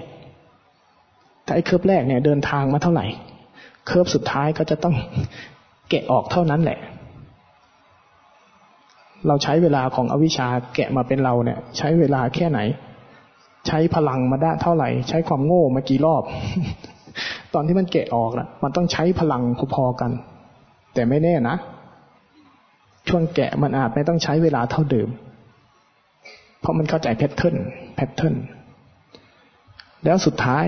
ก็จะไม่เหลืออะไร ความเป็นเราที่ความเป็นเราเป็นหนึ่งในกระบวนการช่วงนี้ ความรู้สึกที่มีเราอยู่คนหนึ่งเนี่ย เป็นกระบวนการช่วงนี้ ช่วงก่อตัวมา เลยทำให้เรารู้สึกว่าเราเป็นเรา จริงๆทุกชีวิตเป็นล้วนเป็นสิ่งเดียวกันกับต้นไม้ข้างๆนั่นแหละ น้ำทั้งโลกล้วนเหมือนกันกับน้ำทะเล แต่ความเข้าใจผิดแรงของสิ่งนี้มันทำให้เราแยกตัวออกจากน้ำไม่ยอมให้เป็นน้ำทะเล ไม่ยอมให้เราเป็นอย่างอย่างเดียวกับต้นไม้ธรรมชาติรอบตัว เมื่อมันสลาย มันก็เป็นอย่างเดียวกัน แต่เชื่อไหมไอสิ่งที่หาที่สุดนะ ในขณะที่เรากำลังสลายตัวออกนี่กำลังสลายตัวออก มันมีไอ้พวกที่กำลังจะ มันพยายามที่จะม้วนตัวเข้า เพื่อที่จะมาตั้งคำถามว่าเราคือใครวะ แล้วก็หาวิธีสลายตัวออกแบบที่เราทำอยู่เนี่ย ความหาที่สุดคือหาแบบยิ้มแห้งๆคือเรื่องเนี้ยคำถามของอาตมานะตอนนั้นมีคำถามอยู่ว่า ในเมื่อทั้งหมดเนี่ย มันเกิดกระบวนการที่ไปสู่สุดท้ายที่เป็นอะไร แล้วทำไมมันจะไปต้องก่อตัวมาด้วยวะหาไหมก็ในเมื่อสุดท้ายมันก็สลายความเป็นเราเพราะเข้าไปแยกแยะความเป็นเราแล้วไปสู่ความไม่เป็นอะไร แล้วทำไมมันจะต้องก่อตัวมาด้วย จะไปก่อตัวมาทำไมตั้งแต่แรก เนี่ยคือความหาของมัน แต่คำตอบนะ่ะ หายิ่งกว่า หลวงพ่อพุทธทาสบอกว่า ตะทาตา มันเป็นกระบวนการของมันอย่างนั้น รู้ก็ช่าง ไม่รู้ก็ช่าง ก็มันเป็นของมันอย่างนั้นน่ะ ไอเนี่ย หาที่สุด เออเนาะอันนี้ไล่ยาวกระบวนการให้ฟัง ว่าไอสิ่งที่เป็นเราเนี่ย มันไม่ได้จริงจังขนาดนั้นหรอก เพราะฉะนั้นภาวนาก็ไม่ต้องจริงจังกับมันมาก อย่าเพิ่งรีบฟรีบไม่ได้ มันเป็นกระบวนการของมัน วนเข้าวนออก ในกระบวนการที่เราสร้างเหตุ เป็นส่วนหนึ่งของกระบวนการเคิร์ฟใหญ่ ๆ มัน ต่อให้เรารีบแค่ไหน เราก็ได้เท่าที่ได้ แต่กระบวนการเนี่ย ต่อให้เราพยายามสร้างตอนนี้ ที่ท่านอาจารย์บอกว่า ถ้ารอบนี้สอบไม่ผ่านรอบหน้าต้องมาใหม่เนี่ย เบื่อหรือยังล่ะ ขี้เกียจที่จะต้องมาเผชิญกับความง่วง แบบเดิม ขี้เกียจที่จะต้องมาเผชิญกับความอึดอัดขัดเคือง ขี้เกียจที่จะต้องตื่นขึ้นมา แล้วมาจมอยู่ใต้ความโกรธความชอบไม่ชอบแบบเดิม ก็เร่งสร้างเหตุเพิ่มขึ้นได้ เราเร่งสร้างเหตุได้ อย่างน้อยใช้ระยะเวลาอีกช่วงหนึ่งก่อนที่มันจะเข้าสู่ curve ของมันตามธรรมชาติเนี่ยก่อนที่ฝนมันจะตก ก่อนที่ฝนเม็ดสุดท้ายมันจะหยาดน้ำไปก่อนที่ฟ้าใสจะเกิดขึ้น ใช้เวลาช่วงนี้อย่างอิสระอย่างสบาย เพราะตอนนี้เราอยู่ตรงนี้อยู่ใน curve ที่เราเลือกได้แล้ว เลือกกระบวนการสร้างเหตุได้แล้ว ยังมีอีกหลายชีวิตที่ยังไม่ถึงช่วง curve ที่มันสร้างเหตุ พวกนั้นก็จมและวนต่อไปก่อน ยังไม่ถึงคิวคุณ แต่เชื่อเถอะ เมื่อถึงเวลาแล้วทุกคนก็จะต้องมาทรมานแบบเดียวกับเรานี่แหละ เราไปก่อนก็เป็นผีรุ่นพี่ พวกนั้นก็กลายมาเป็นผีรุ่นน้องตามกันมาทีหลังทยอยทยอยกันเข้ามา สุดท้ายมันก็แค่นี้เอง แต่ที่ไล่กระบวนการให้ฟังเพื่อให้เราเข้าใจว่าทำทั้งหลายมันมันเป็นกระบวนการของเหตุปัจจัยประกอบกันเข้า เราเองก็เป็นเพียงหนึ่งในกระบวนการของสิ่งเหล่านี้ เพราะฉะนั้นไม่ต้องไปเกลียดคนข้างๆ ไม่ต้องไปโกรธคนข้างๆ ไม่ต้องไปแข่งดีกับใคร ไม่ต้องไปเอาจริงเอาจังกับเรื่องนั้นมากแต่ก็ไม่ต้องไปสมยอมกับอะไรเกินไป ราะทุกครั้งที่เราสมยอมกับสิ่งเดิมๆ เราก็วนอยู่กับสิ่งเดิมๆ แต่ให้เข้าใจว่าทุกชีวิตมันมีแพทเทิร์นที่รองรับไว้หมดแล้ว แพทเทิร์นเนี้ยคำเนี้ยนะในความเข้าใจเนี่ยทำให้อาตมาเข้าใจเรื่องหนึ่งคำที่เราได้ยินหลวงพ่อเทียนพูดว่าอาจารย์เขมานันทะท่านท่านกล่าวไว้หลวงพ่อเทียนถูกเชิญไปในงานที่ประชุมศาสนาใช่ไหม แล้วมีอิหม่ามคนหนึ่งบอกว่า เมื่อข้าพเจ้า เมื่อมีข้าพเจ้า พระเจ้าไม่มี เมื่อไร้ข้าพเจ้า พระเจ้าปรากฏหลวงพ่อเทียนไปจับมือเขาเขย่า ใช่ ใช่ ใช่ เข้าใจเขาหมายไหมอาตมาสงสัยมานานมาก อะไรของท่านไม่รองรับอะไรของท่าน แต่พอเข้าใจเรื่องนี้เข้าใจเลย ถ้าพระเจ้าคือตถาตา ความเป็นวงจร เช่นนั้น เช่นนั้นของธรรมชาติ นั่นแหละพระเจ้าที่แท้จริง แต่พระเจ้าในเชิงบุคลาธิฐาน บุคคล ตัวตน เราเขาบางสิ่ง พระเจ้านั้นไม่มี พุทธศาสนาเรียกพระเจ้าว่าธรรม คือความเป็นเช่นนั้น เช่นนั้นของธรรมชาติทั้งหลาย คือธรรม คือพระเจ้า ในความหมายของหลวงพ่อเทียน ในความหมายของ curve ที่อาตมาอธิบายว่าสุดท้ายแล้วเราก็ไปสู่จุดเดียวกัน เราเนี่ยอยู่ในจุดช่องว่างเล็กๆของ pattern นี้ สิ่งนี้บาลีเขาเรียกว่าสังสารวัฏสิ่งที่เราเรียกกันว่าสังสารวัฏวัฏฏะที่วังวน สังสารวัฏตั้งแต่เกิด จนสู่กระบวนการย่อยสลายครั้งใหญ่ ๆ ในขณะที่เราย่อยสลายแล้ว คืนเป็นพลังงานเดิมๆของจักรวาลทั้งหมดแล้ว ด้านลูกเราคืนด้านลูกให้ธาตุทั้งสี่ด้านน้ำเราคืนพลังงานชีวิตของเราคืนไปรวมเป็นแบบเดียวกับที่ต้นไม้เขาใช้ ต้นไม้ใช้พลังงานของจักรวาล ใช้เสร็จมันก็สลายคืนเป็นพลังงานเดิมกับจักรวาลทั้งจักรวาลนี้ เราเองเมื่อใช้ความเป็นเราจบแล้ว ย่อยสลายขี้คลายเสร็จแล้วความเป็นเราก็คืนความเป็นเราเข้าไปสู่ พลังงานแบบเดียวกับต้นไม้กับจักรวาล ในขณะที่เรากำลังคลืน ก็มีบางพลังงานที่พยายามจะก่อตัว แต่เมื่อมันก่อตัวใหม่ มันไม่ใช่เรา มันไม่ใช่เรา เพราะเรามันจบ เราจบรอบของกระบวนการรอบนี้ เพราะเราเป็นหนึ่งในความเข้าใจผิดเท่านั้นไอ้เรื่องนี้หานะเดินไปเข้าใจไปหาไป ไม่น่าเริ่มตั้งแต่ต้น โง่แท้ๆเออใช่ความโง่พาขึ้นมานี่หว่า เออหาเข้าไปอีก เรื่องนี้เข้าใจนะหาจริงนะเข้าใจวงจรของมันเลยเออ แต่พอเข้าใจนะก็เหมือนฝนตกนี่แหละอ๋อธรรมชาติเป็นวงจรอยู่เช่นนี้เนาะแต่พอเข้าใจเรื่องเข้าใจแบบนี้มันทำให้เราเข้าใจต่อกระบวนการของการเจริญสติ ถ้าเราเพ่งเกินไปเห็นไหมธรรมชาติชนิดหนึ่งไม่ได้ทำหน้าที่ของตัวเอง ธรรมชาติของสติเขามีลักษณะเฉพาะของเขาเขามีหน้าที่ประจำหน้าที่ของเขาอย่าเอายามไปเป็นผออ่าถ่ายทอดอาตมาไม่ไม่ยุ่งกับการเมืองนะอาตมาไม่มีทัศนคติเรื่องนี้ ให้มันทำหน้าที่ตรงตามหน้าที่ของมัน แล้วมันจะเดินได้ ตัวสติทำหน้าที่ในการรับรู้สภาวะปัจจุบันสัมปชัญญะทำหน้าที่ในการสำรวจตรวจตรารอบกายรอบใจ ทั่วกายทั่วใจ แยกกายแยกใจตื่นจากอารมณ์เป็น สมาธิทำหน้าที่ในการที่ทำให้ ตัวรู้ธรรมชาติรู้ เด่นดวงเป็นธรรมชาติที่ง่าย ตรง ซื่อ อยู่ท่ามกลางระหว่างกายที่ทำงาน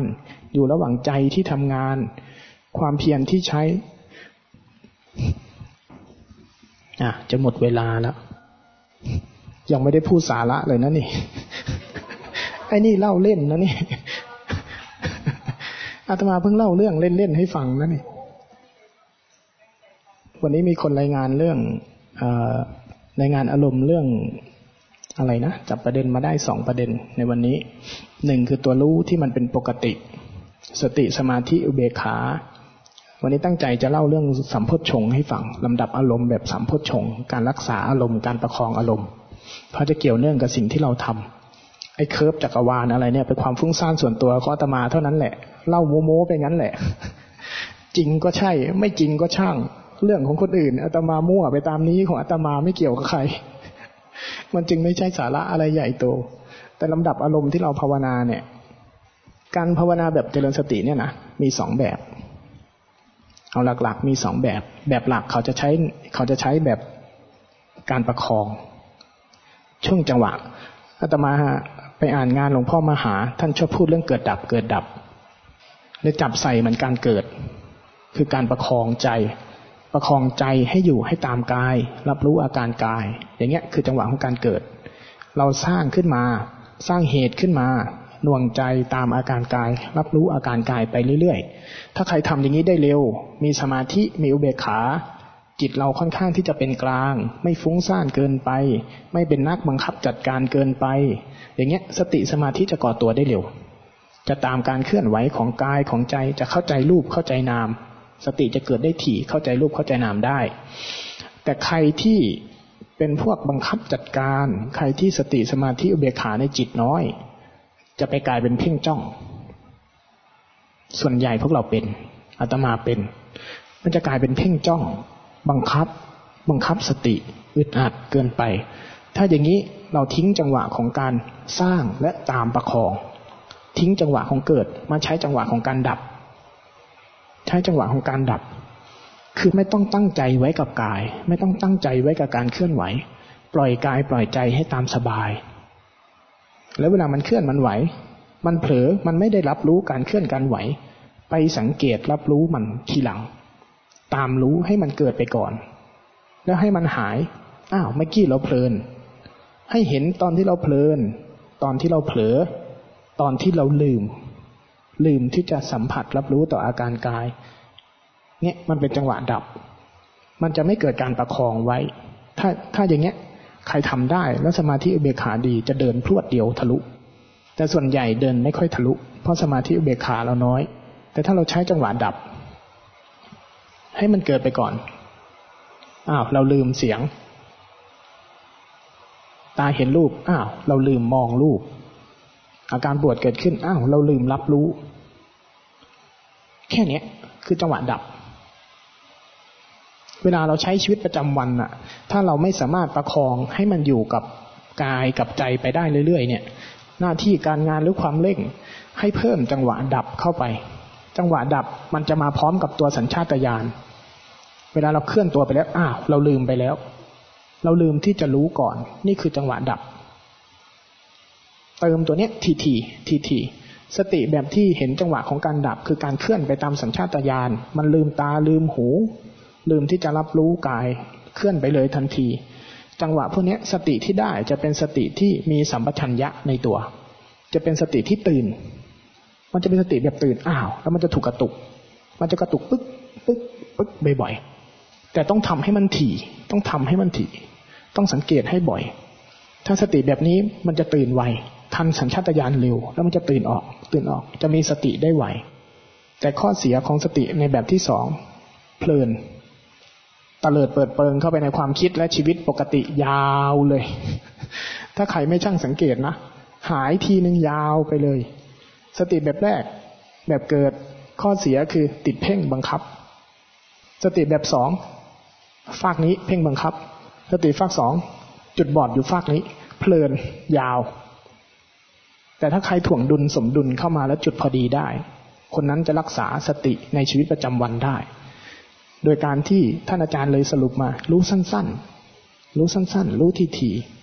รู้เรื่อยๆ รู้ตรงนั้นที รู้ตรงนี้ที มันจะเป็นทั้งจังหวะเกิดจังหวะดับรอปล่อยให้มันเกิดก่อน แล้วเราก็ค่อยตามรู้ ฝึกรู้แล้วทิ้ง รู้แล้วทิ้ง เวลาเผลอขยับขยื่นเคลื่อนไหว อ้าว เราเพลินไปละ มีสติขึ้น จังหวะเกิดจังหวะดับของมัน สติเราจะถี่แล้วติดเป็นธรรมชาติ แล้วมันจะเข้าสู่ร่องของสมดุลกลางๆ เหมือนที่เราทำสองสาวันเนี่ย พยายามเน้นจุดนี้ พอกลับมาเน้นจุดนี้ ทุกคนผ่านอาการง่วง ผ่านอาการคิดได้ไวเห็นไหมเรากลายเป็นตื่นรู้กลายเป็นสัมผัสรับรู้ต่อเบากายเบาใจ เห็นความคิดเห็นกายเห็นใจได้เร็วขึ้น เนี่ยคือจังหวะของตรงนี้ ทีนี้วิธีการอารมณ์ตรงเนี้ยในองค์ของสามโพชฌงเขาไล่กระบวนการ ของอารมณ์ที่เราเจอสามพชฌงนี่ยนะภาษาบาลีมันบางทีมันฟังยาก สัมพชงแต่เขาไล่กระบวนการอารมณ์ลำดับอารมณ์พัฒนาการของตัวสติ สัมปชัญญะ สติ สัมปชัญญะ สมาธิอุเบกขา เขาไล่ไอ้ไอ้พัฒนาการของสติของเราตามลำดับอารมณ์เอาไว้ สติ ตัวที่เราใช้นี่แหละธรรมวิจยะตัวที่สองคือใส่ใจรายละเอียด รับรู้ทั่วทั่วกาย ตอนนี้มันเพลินเกินไปไหม ตอนนี้ความปวดความเมื่อยก่อตัวแบบไหน ใจรับรู้ตรงๆไหม ต่อสภาวะที่เกิดหรือมันคิดรู้ หรือสภาวะของความความปวดความเมื่อยเกิดขึ้นจริง ๆ ใจรับรู้ เพ่งจ้องลงไปที่เฉพาะจุดไหม มันรับรู้แบบทั่วตัวไหม เนี่ยคือธรรมวิจยะทั้งหมด เรารับรู้และเรียนรู้รายละเอียดของมัน รับรู้รายละเอียดของกายของใจได้ธรรมวิจยะ วิทยะคือตรวจสอบอยู่ตัวนี้บ่อยๆเข้าบ่อยๆเข้า ผ่านความง่วง วิทยะเป็นตัวผ่านความง่วง ผ่านความฟุ้งซ่าน ผ่านความอึดอัด ความง่วง ความคิดอารมณ์ทั้งหลายที่มันเกิดและเป็นอุปสรรค ตัวความเพียรตัววิทยะจะเป็นตัวหนุน ให้เกิดการรับรู้ รับรู้สัมผัสได้เรื่อยๆพอผ่านนิวรณ์ได้ปัญหาของไอ้สามตัวนี้คือนิวรณ์พอผ่านนิวรณ์ได้ ปิติเกิด ที่ทุกคนมาถามว่า วันนี้เบากายเบาใจ เอ๊ะวันนี้ไม่ง่วงเลย วันนี้ความคิดไม่มีเลย แต่สัมผัสรับรู้กายได้หมดเลย นั่นคือปิติ ในตัวที่สี่ในสัมพชงผ่านนิวรณ์ได้จะเจอปิติ ปิติคือปิติในแบบของสายเคลื่อนไหวเราคืออาการนี้แหละ เบากาย เบาใจ เดินก็ไม่เมื่อย บางคนยังไม่เจออยู่นะ ดูจากหน้าตาแล้วกำลังงงๆว่าอันไหนวะ แสดงว่ายังอยู่ในสามตัวอยู่ งั้นฟังตัวที่สี่ไว้ก่อน ตัวที่สี่คือความเบากายเบาใจ ขาก็ไม่ปวด หลังก็ไม่เมื่อย หัวก็โล่ง ถ้าเราทำบ่อยๆนะ พอเราสร้างความรู้สึกตัวได้เป็นเนี่ย อาการปิติจะเกิดง่ายมาก เบากายเบาใจนะไวมาก โปร่งโล่งเบาสบายเนี่ยกลายเป็นพื้นฐานปกติเลยนะ สามตัวบวกตัวที่สี่บวกตัวที่ห้าสบายเลยโป่งโล่งเบาสบายรู้สึกตัวโป่งโล่งเบาสบายเนี่ยเกิดง่ายมาก ถ้าทำเป็น ตัวที่สี่เป็นปิติ ปิติในสายเราในสายเราจะเป็นอาการโป่งโล่งเบาสบาย บางทีมันเข้าใจธรรมะ บางทีมันอธิบายเรื่องนั้นเรื่องนี้ให้ฟังธรรมะเป็นที่มันเป็นวิจารณ์ธรรมวิจารณ์ของมัน จะอธิบายธรรมะแบบนั้นแบบนี้ช่วงใหม่ๆ บางคนจะตื่นทำในในธรรมที่ได้ โอ้เข้าใจแล้วไอ้นู่นไอ้นี่ แล้วก็โวยวายอยากให้คนนั้นมาปฏิบัติ อยากให้คนนี้บรรลุธรรมเนี่ยเกิดจากไอ้ตัวปิติประเภทเนี้ยธรรมะที่มันเกิดนี่แหละ แต่พออาการเหล่านี้เบาลง เบากายเบาใจอธิบายธรรมะ ใจมันใจมันอิ่มมันฟูตัวปิติเนี่ย พอมันลดการฟูลงเป็นอาการเบากายเบาใจแต่นิ่มนวลจะเป็นตัวที่ที่ห้าใช่ไหมปัสสธิ ความสงบระงับ เบากายเบาใจ แต่สงบระงับ นิ่มนวลภายในเกิด ทีนี้ความคิดธรรมะอะไรทั้งหลาย กลายเป็นเราจะเห็นล่องของความคิดที่ไหลผ่านไหลผ่าน ตอนเป็นปิติเนะ่ยความคิดดีๆมันเข้าพอความคิดดีๆมันเข้า ใจเราจะไปอิ่มเอมจะไปวอยวายกับตัวธรรมะไปตัวความคิดดีๆ แต่พอมันถอยห่างมา ความคิดมันจะไหลออก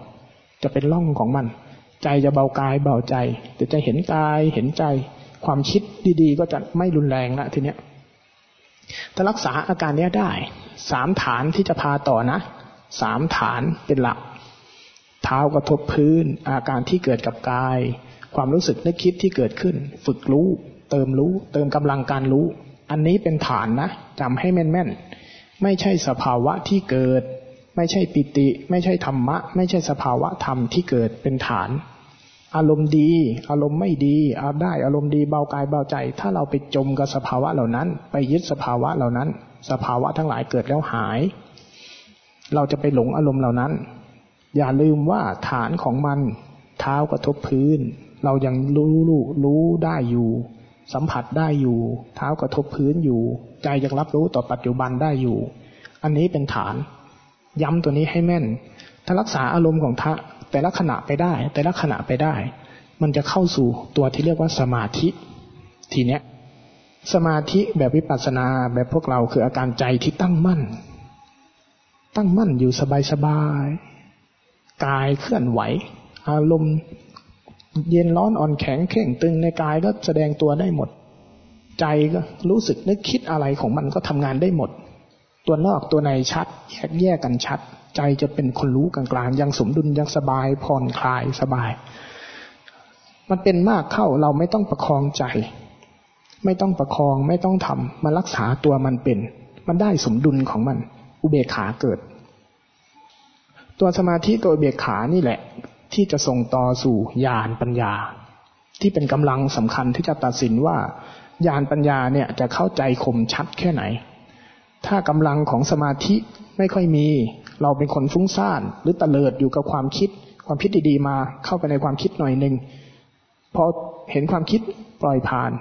จิตเกิดอุเบกขา มันได้สมดุล มันส่งต่อสู่ญาณปัญญาคือความเข้าใจของจิต ที่จะเข้าใจธรรมชาติทั้งหลาย มันจะไปถอนตัณหาอุปทานอีกทีหนึ่ง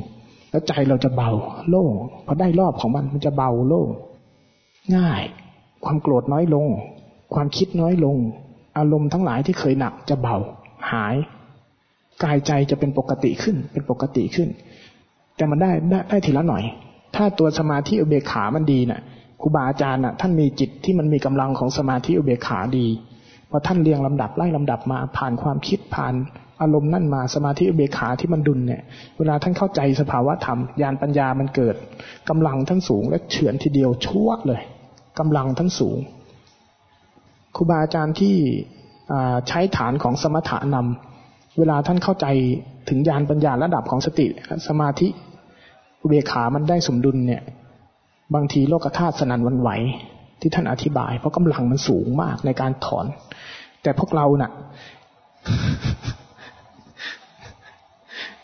สนันวันไหวอยู่ขนพองสยองก้าวรอบๆตัวนิดๆหน่อยๆแค่นี้แหละ สมาธิเบกขาเราน้อย เราก็จะเลยเข้าใจทีละนิดละนิดละนิด เราจะเบาขึ้นทีละนิดละนิดมันจะวนรอบไป สมาธิอุเบกขาเราไม่ค่อยมีหรอกตัณหาเรามักจะนำหน้า มันเลยจะล้ม คนเก่าๆนะถ้าไปไล่อารมณ์ดูจะเดินแบบนี้ทั้งนั้นเลย ได้เบากายเบาใจ ได้ธรรมะได้อารมณ์ดี เบากายเบาใจวนกลับไปใหม่ หนักตึ้งนิวรณ์เข้า สังเกตนะนิวรณ์จะเริ่มเข้า ความง่วงจะเริ่มพัฒนาตัว แทนที่มันจะพัฒนาไปต่อสู่สมาธิ พอมาเริ่มเป็นสมาธิ ด้วยความที่เราเป็นนักจัดการ เราก็จะพยายามสู้กับไอ้นู่นสู้กับไอ้นี่มากเกินไป พอเป็นสมาธิมันเป็นสมาธิไม่ได้ ความง่วง พอความง่วงเข้าเราพยายามจัดการสู้กับมันมากไป สมาธิไม่ก่อตัว อุเบกขาไม่ก่อตัว วนกลับไปใหม่ วนกลับไปไล่หนึ่งหนึ่งใหม่ มันวนอยู่แค่นี้ปัญญารอบเราเลยไม่ไม่เกิดกัน รอบปัญญาเราไม่เกิดกันที่ไล่ตัวนี้ให้ฟังเพื่อให้ทุกคนเข้าใจว่าในสิ่งที่เราทำมาวันแรก มาสู่วันที่สองที่เราหนักช่วงเช้า หนักช่วงบ่าย ช่วงเช้าดี มาหนักช่วงบ่าย แต่พอเราวันนี้เช้าเราใช้ความเพียรสูงสูงในการที่ผ่านเผชิญหน้า โดยที่ลองไม่แก้ไม่ไข สติสมาธิมันเริ่มได้กำลังขึ้น มันพัฒนาขึ้นสามตัว บางคนเริ่มเบากายเบาใจอะแสดงว่าผ่านนิวรณ์ผ่านนิวรณ์จะเป็นอาการของปิติ เนี่ยมันมีลำดับชั้น สิ่งเหล่านี้มันไม่ใช่เข้าใจยากนะ ภาษาเหล่านี้ แต่ถ้าเราไล่เรียงตามสิ่งที่เราเจอเนี่ย จะเห็นว่ามันมีกระบวนการภาษารองรับไว้หมดเลย ในกระบวนการที่เราทำเนี่ยนะในสิ่งที่หลวงพ่อเทียนพาทำที่ดูเหมือนจะนอกตำราเนี่ย แต่ผลที่เกิดมาอยู่ในคำของปริยัติหมดเลย ทั้งหมดอยู่ในนั้น นี่แหละเพราะฉะนั้นสิ่งที่เราต้องทำต่อ ไม่ว่าสภาวะอะไรจะเกิดขึ้นกลับมาที่ฐานมันให้ได้ ตัวตั้งแต่เป็นปิติขึ้นไปเนี่ย เป็นตัวผล ไม่ใช่ตัวเหตุ ตัวเหตุคือสามตัวแรกเท่านั้น เราจึงทำได้แค่สามตัวแรก ใส่ใจกับการสร้างเหตุทำได้แค่นี้ ถ้าอยากให้ผลเกิดต้องสร้างเหตุให้ถูก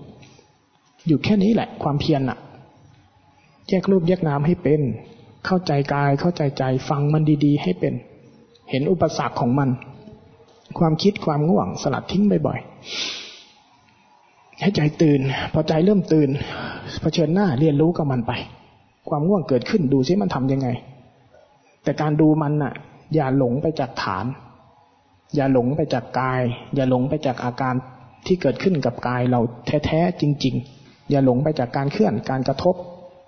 การสัมผัสการกระทบทั้งหลาย สิ่งเหล่านี้ให้มันปรากฏ แล้วความง่วงเกิดขึ้นก็ให้มันปรากฏตัวของเขา ปรากฏตัวของเขาไป ดูเขาไปเรื่อยๆศึกษาเขาไปเรื่อยๆถ้ามันสู้ไม่ไหวความง่วงเยอะเกินไปทำยังไง ขยับบ้างก็ได้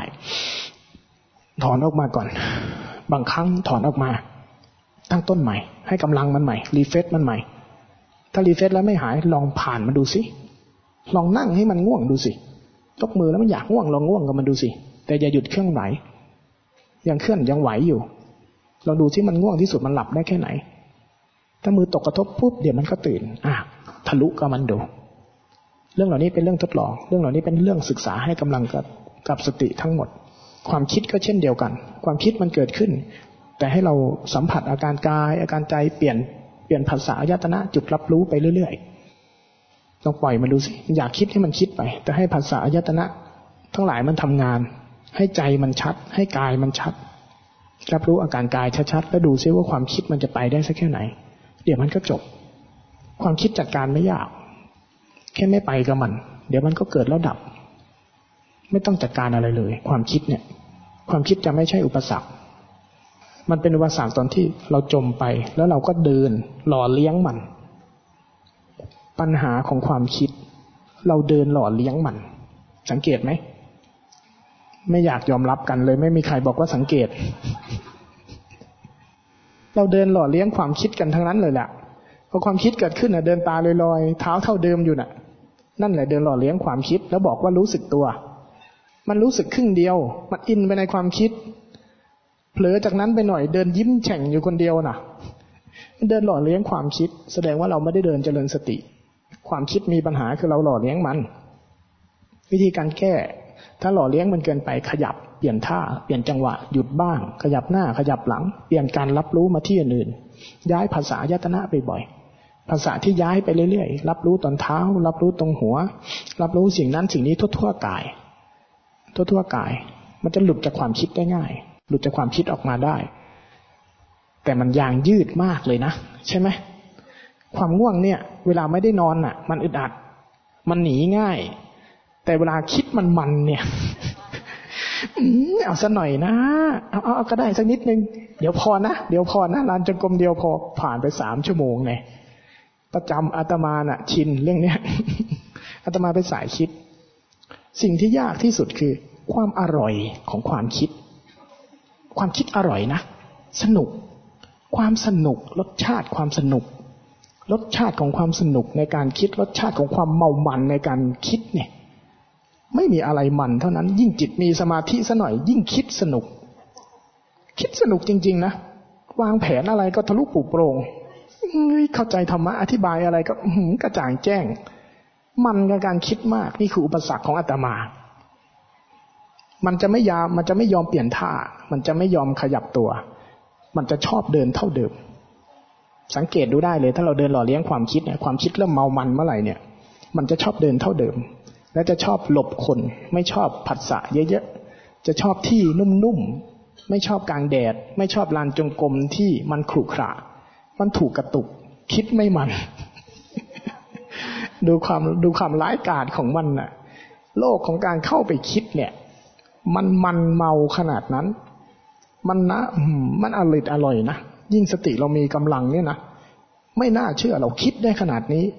ผลิตคำออกมาแต่ละคำนี่โอ้โหนักกวีนี่แพ้เรา แต่พอเอามาใช้เป็นเรื่องเป็นราวเนี่ยนะไม่ได้เรื่องเลย ไอ้ที่คิดจินตนาการเยอะๆนะ่ะ เมื่อจะเอามาใช้งานจริงกับใช้อะไรไม่ได้ เพราะมันแค่สนุกของมัน สนุกของมัน ไม่ได้เอามาใช้จริงเลย แต่ความคุ้นชิน ความชินที่ใจเสพการคิด เป็นความอร่อยอร่อยทางการคิด แต่นั่นแหละ ยิ่งเราเติมเชื้อให้มันเท่าไหร่ อย่าลืมว่าผลของความสนุกก็เกิดเท่าเดิม ยิ่งเราจะอยากทิ้งมันเท่าไหร่ ยิ่งจำเป็นต้องทิ้งมันเท่าไหร่ เรายิ่งต้องใช้แรงเท่าเดิมกับความอร่อยอร่อยในความคิดนั้นตอนที่อาตมา ภาวนานะท่านอาจารย์ให้เดินเจ็ดวัน จากนี้มาหาห้ามนั่งนะ เดินอย่างเดียว เพื่อที่จะเผาความคิดเนี่ย เดินไปเลยอาตมาก็พาซื่อ ให้เดินก็เดินอย่างเดียว ไม่นั่ง นั่งเฉพาะตอนเข้าส้วมกับตอนกินข้าว แล้วก็นอน แค่นั้นจริง ๆ นะง่วงก็ไม่นั่ง คิดก็ไม่นั่ง เดินทะลุเลยมาหาอาตมาก็เดินแหลกเลย เดินอยู่อย่างนั้นแหละ ผ่านไปสามวัน เวลาจะเข้าส้วมต้องเอามือพิงกำแพงค่ะ ขนาดนั้นนะความเพียรที่ทำกันมาเนี่ยเอามือพิงกำแพงมันมันย่อไม่ลง ขาตึง เอามือพิงกำแพงแล้วค่อยๆเอ็นลง ก็ยังทำความเพียรนนะพอออกมาก็ยังทำเดินต่อ เดินจนทะลุความปวดความเมื่อยโดนจนสามสี่วัน เดินไปเจ็ดวันสิบวัน ไม่ผ่านความคิด ความคิดผ่านรอบหนึ่ง ผ่านได้ แต่มันผ่านด้วยความเพียรแบบดันทุลัง ผ่านได้รอบหนึ่งพอไปถึงที่สุดของความคิด มันเบื่อจริง ๆ กับการคิด เวลามันผ่านนะเบื่อสุดๆเลยความคิดนี่มันเห็นความคิดเรื่องที่มันคิดตลอดเนี่ยมันโผล่ขึ้นมานิดเดียวอะ่ะใจมันแบบวายวางทิ้งเลยวายจริงๆนะปล่อยทิ้งโล่ง เบาง่ายตื่น สบาย โอ้ยผ่านแล้วสบาย ผ่านแล้วสบาย โล่งสบาย สักพักพออาการนี้หายไปได้สามสี่วัน มันส่งเรื่องใหม่มาเลย มันส่งเรื่องใหม่มา ตอนนั้นปัญหาของอาตมาอาตมาไม่รู้วิธี ซอฟซอฟแสดงออกแบบซอฟกับเขา ไม่รู้วิธีการพลิกจิตออก การเปลี่ยนจังหวะ การขยับ การสูดลมหายใจ การตัดมันให้เป็นท่อนๆ ไม่รู้ ด้วยความที่เราชินกับการคิด แล้วพอมันส่งความคิดมาทีไรความคิดดีๆส่งขึ้นมา มีอยู่ครั้งหนึ่งอาตมาเก็บอารมณ์สิบห้าวัน เข้าไปใหม่ ๆ วันแรกๆตั้งใจดี พอมันเริ่มเข้าสู่อาการปิติเนี่ย เบากายเบาใจมันจะส่งเรื่องขึ้นมาเรื่องหนึ่งหลังจากนั้นสิบห้าวันมันแต่งนิยายเรื่องเดียว โดนขนาดนั้นนะอาตมานะโดนนิยายเรื่องเดียว มันแต่งอะไรของมันไม่รู้อะแต่งจบไปแล้วนะ ผ่านไปได้สี่ห้าวันแต่งจบแล้วเฮ้ตอนนั้นแต่งไม่มันลื้อมาแต่งใหม่ ดูความอันตรายของความคิดเรา ไปลื้อนิยายที่มันคิดจบแล้วขึ้นมาจบมาขึ้นมาแต่งใหม่ของมันไอ้เราก็พยายามรู้สึกตัวไว้ ตอนที่เราทำความเพียรในยุคแรก ๆ เราทำความเพียรแบบช่วงเกิด พยายามให้มีสติ แต่มันเป็นอาการกดตอนที่อาตมาทำอาตมาพลาด ยิ่งเห็นความคิดเรายิ่งไม่ชอบมัน เรายิ่งพยายามกดให้ใจอยู่กับเท้า พอยิ่งกดอยู่กับเท้า มันยิ่งเป็นอาการของสมถะ จิตมันยิ่งถูกกด มันยิ่งถูกกด มันยิ่งอยากหนี มันก็เลยออกไปล่องของการคิด มันก็เลยส่งล่องของการคิดเป็นล่องออกของมัน ทีนี้มันเดินรู้สึกตัวครึ่งหนึ่ง กายทั้งกายน่ะเห็นตลอดวัน แต่เห็นครึ่งเดียว อีกครึ่งหนึ่งเป็นความคิด มันจะคิดครึ่งหนึ่ง คิดครึ่งหนึ่ง แต่งนิยายมันไป อีกครึ่งหนึ่งมันเห็นกาย มันอยู่อย่างเงี้ยสิบห้าวันหรือมาแต่งใหม่หรือมาแต่งใหม่หรือมาแต่งใหม่ พอจบสิบห้าวันพอออกไปนอก จบรอบของการเก็บอารมณ์ของอาตมาพอออกมาข้างนอก หายเกลี้ยงจำไม่ได้เลยด้วยซ้ำว่ามันคิดอะไรไว้บ้าง มันแต่งนิยายไว้ยังไงบ้างจำไม่ได้เลยนะหายหมดเลย จะไปลื้อเรื่องเก่ามาคิด มันไม่เอาเลยทีนี้ เอากับมันสิ ความคิดเรานี่ ขนาดนั้นนะเวลาทำความเพียรกันนี่ครูบาอาจารย์บอกให้เดิน อย่างเดียวอาตมาก็เดินอย่างเดียว ความง่วงเกิดขึ้นก็ดูมันอย่างเดียวในในในในห้องที่เขาเก็บอารมณ์กันมันจะเป็นห้องสี่เหลี่ยม แล้วจะกันช่องเล็ก ๆ ไว้เป็นไว้เป็นห้องน้ำแต่มันจะเป็นสี่เหลี่ยม อันตรายของห้องเก็บอารมณ์คือง่วง ถ้าง่วงเมื่อไหร่จะเดินชนเหลี่ยมห้องน้ำอาตมาโดนมาแล้ว ขนาดชินรับมือกับความง่วงได้ทุกรูปแบบนะ เดินกลับตัว เดินอยู่ดีๆ เราเห็นความคิดอยู่ดีๆ เดินผ่านผ่านผ่านผ่าน รู้สึกตัวอยู่กับการกระทบอย่างเดียว ผ่านผ่านผ่านผ่านปุ๊บหนึ่งหาย ไม่ไม่รู้ตัว กลับตัวจังหวะไหนไม่รู้แต่หาย รู้สึกตัวอีกทีนึงคือเดินชนกำแพง ห้องน้ำต้มตาตื่นขึ้นมาอ้าวเราหลับตอนไหน เดินใหม่ เดินทวนใหม่มันหลับตอนไหน มันหลับจังหวะเรากลับตัว จังหวะที่ทุกคนเผลอนะ่ะเห็นไหมพอเดินไปนะ่ะ จังหวะกลับตัวนะ่ะ ใจว่าไปกับการคิด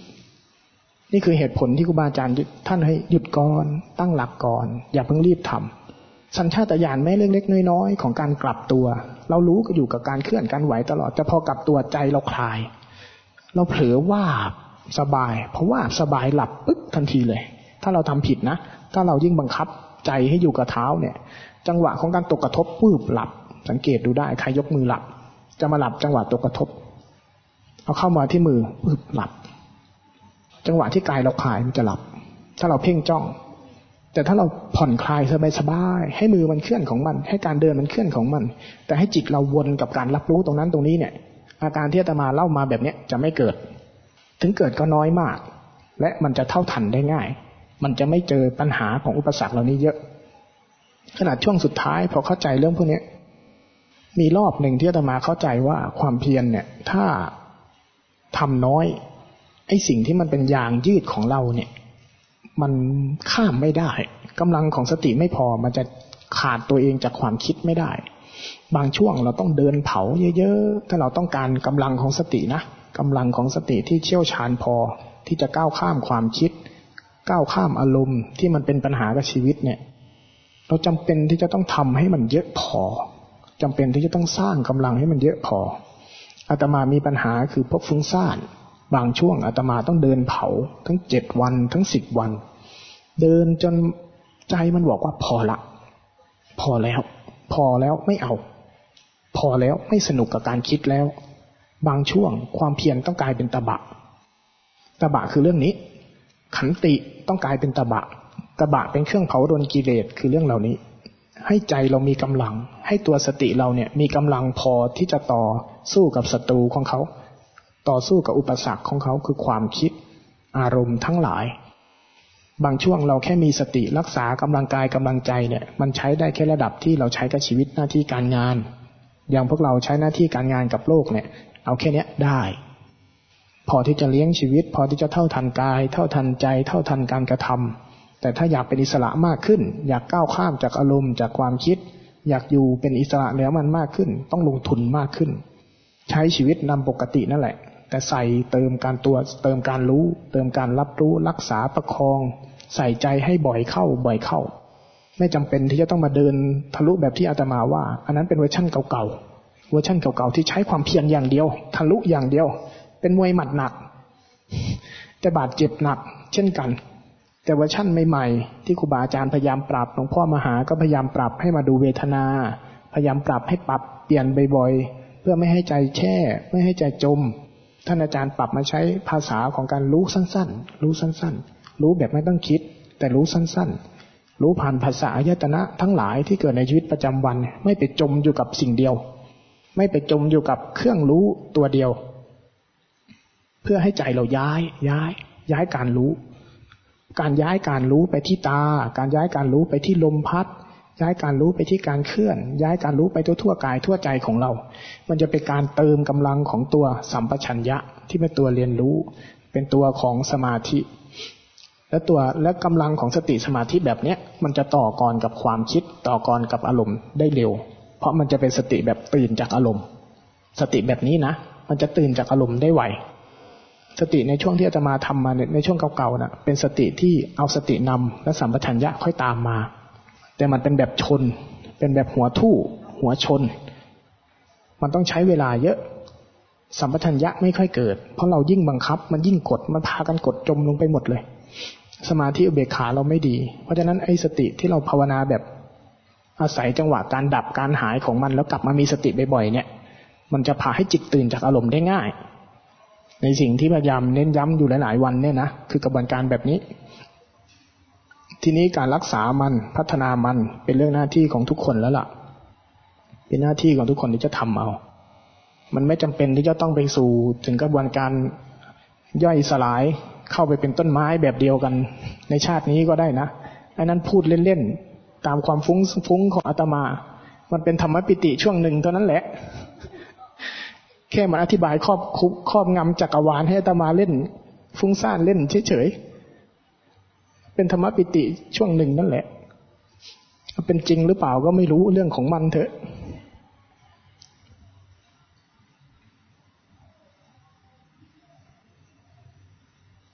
แต่ชีวิตคนเราเนี่ยนะถ้าเราภาวนาจนจุดที่ปลอดภัยในชีวิตจริง ๆนะนะเจออาการปกติ เราภาวนาจนจิตกลับมาสู่อาการปกติเป็น ปกติคืออาการง่าย ๆ ก่อนที่ใจจะคิด ก่อนที่ใจจะรู้สึก ก่อนที่ใจจะทำอะไรสักอย่าง มันเป็นความว่าง เป็นปกติ เป็นฐานเดิม เป็นบ้านแท้ของจิตเรา ใครถอยหลังกลับมาจนมาเจอปกติได้เนี่ย คนนั้นชีวิตปลอดภัยระดับหนึ่ง ใครถอยหลังมาจนจิตจำปกติได้ ไม่หลงไม่ลืมอีกเลย ความปลอดภัยในชีวิตเต็มร้อย แต่ยังไม่ปลอดภัยในจิตวิญญาณ เต็มร้อย ปลอดภัยในชีวิตระดับหนึ่ง ไม่ทุกข์ไม่ร้อนอยู่สบายระดับหนึ่งจริง ๆ อยู่กับโลกได้อย่างสมดุล รักษากายรักษาใจได้อย่างสบาย แต่ยังไม่ปลอดภัยกับจิตวิญญาณร้อยเปอร์เซ็นต์นะจุดนี้เป็นจุดเริ่มของความสบายเท่านั้น แต่จุดนี้ไม่ได้ยากไม่ได้ยากเกินไป แต่มันจะยิ่งยากถ้าเราทำไปตามสัญชาตญาณแต่การทำแล้วเห็นปล่อยผ่านถอยกลับมา กลับมาสู่สมดุลของมัน สังเกตกายให้เป็น ฟังกายให้เป็น กายมันเย็นมันร้อน มันตึง มันถูกบังคับ แสดงว่าใจมันบิดเบี้ยว แสดงว่าใจมันเกรงตัว มันเข้าไปในความคิด เข้าไปในอารมณ์ เข้าไปในการบิดเกรงตามแรงของมัน กายก็จะถูกบิดเกรงไปด้วย ถ้าผ่อนกายลงมา ผ่อนใจลงมา หยุดซะก่อน ออกมาฟังธรรมชาติที่แท้ๆที่กำลังเกิดรอบกาย มันจะบิดเกรงกลับคลายเกลียวกลับ กลับมาสู่สมดุล ตรงเนี้ยคือช่องง่าย ๆของมัน อยากขมวดปมให้มันเพิ่ม ภาวนานี่อย่าไปบังคับให้ใจมันบิดเบี้ยว ภาวนาอย่ามาบังคับให้ใจบิดเบี้ยว ถ้าอย่างนั้นไม่ต้องภาวนาอยู่บ้านสบายกว่า ถ้าภาวนาแล้วกายก็มีปัญหาบิดเกรงเพิ่ม ใจก็มีปัญหาบิดเกรงตัวเองจนภาวนาจนคนรอบตัวไม่กล้าอยู่ใกล้เนี่ยกลับไปพิจารณาดีๆ เราไปคนละทางแล้ว พุทธเจ้าไม่ได้บอกทางนั้น ถ้าภาวนาเป็นคนดีแต่คนรอบตัวไม่อยากเจอไม่อยากอยู่ใกล้เนี่ย แสดงว่าเราผิดเพี้ยนแล้วล่ะ แม้กระทั่งไปศึกษาธรรมะนะ เราศึกษาธรรมะ อ่านธรรมะ ไม่ว่าจะนิกายไหน ไม่ว่าจะลัทธิแบบไหนความเชื่อแบบไหน แต่ถ้าคุยกับคนรอบตัวเริ่มไม่รู้เรื่อง แสดงว่าคนรอบตัวรอบรอบตัวคุณนะ่ะ ยังไม่เจอของจริง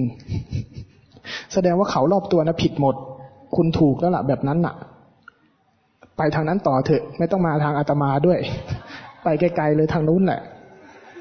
สังเกตดีๆสิธรรมะเป็นกุศล ภาวนาเป็นกุศล กายต้องกลับมาสู่สมดุล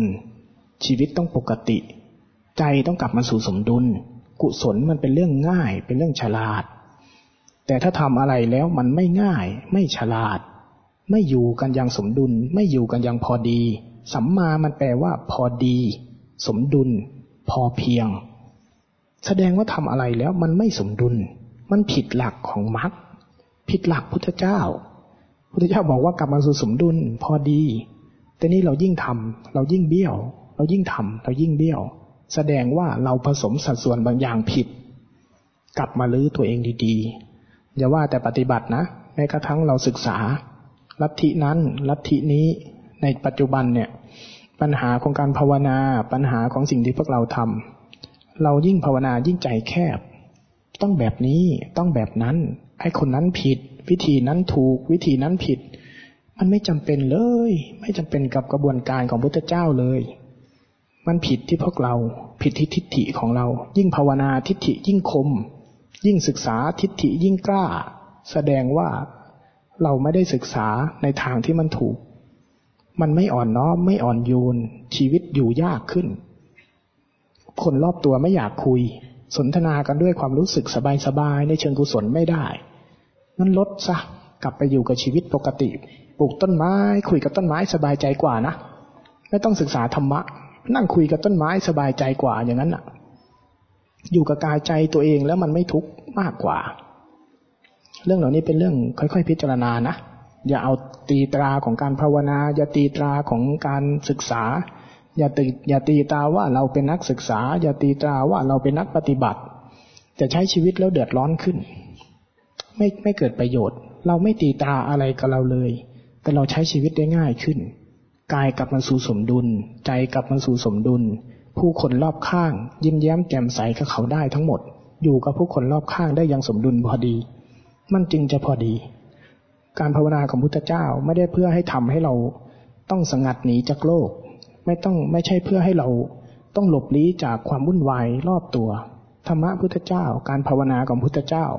เพื่อให้เราอยู่กับทุกสิ่งทุกอย่างรอบตัวได้อย่างสมดุลพอดีในแบบเรา แต่ถ้าทำแล้วไม่เกิดผลนี้ค่อย ๆ มาลื้อดูว่าเกิดเพราะอะไร แล้วเราถึงจะได้ผลประโยชน์ที่แท้จริงของการภาวนาไอ้เรื่องนี้นะค่อย ๆ ทบทวนกันเอาวันนี้เอาแค่นี้เนาะ เล่าเรื่องเล่นๆให้ฟัง ไม่ได้เทศอะไรเลยนะอะคืนนี้เอาแค่นี้เนาะอะกลับพระพร้อมๆกัน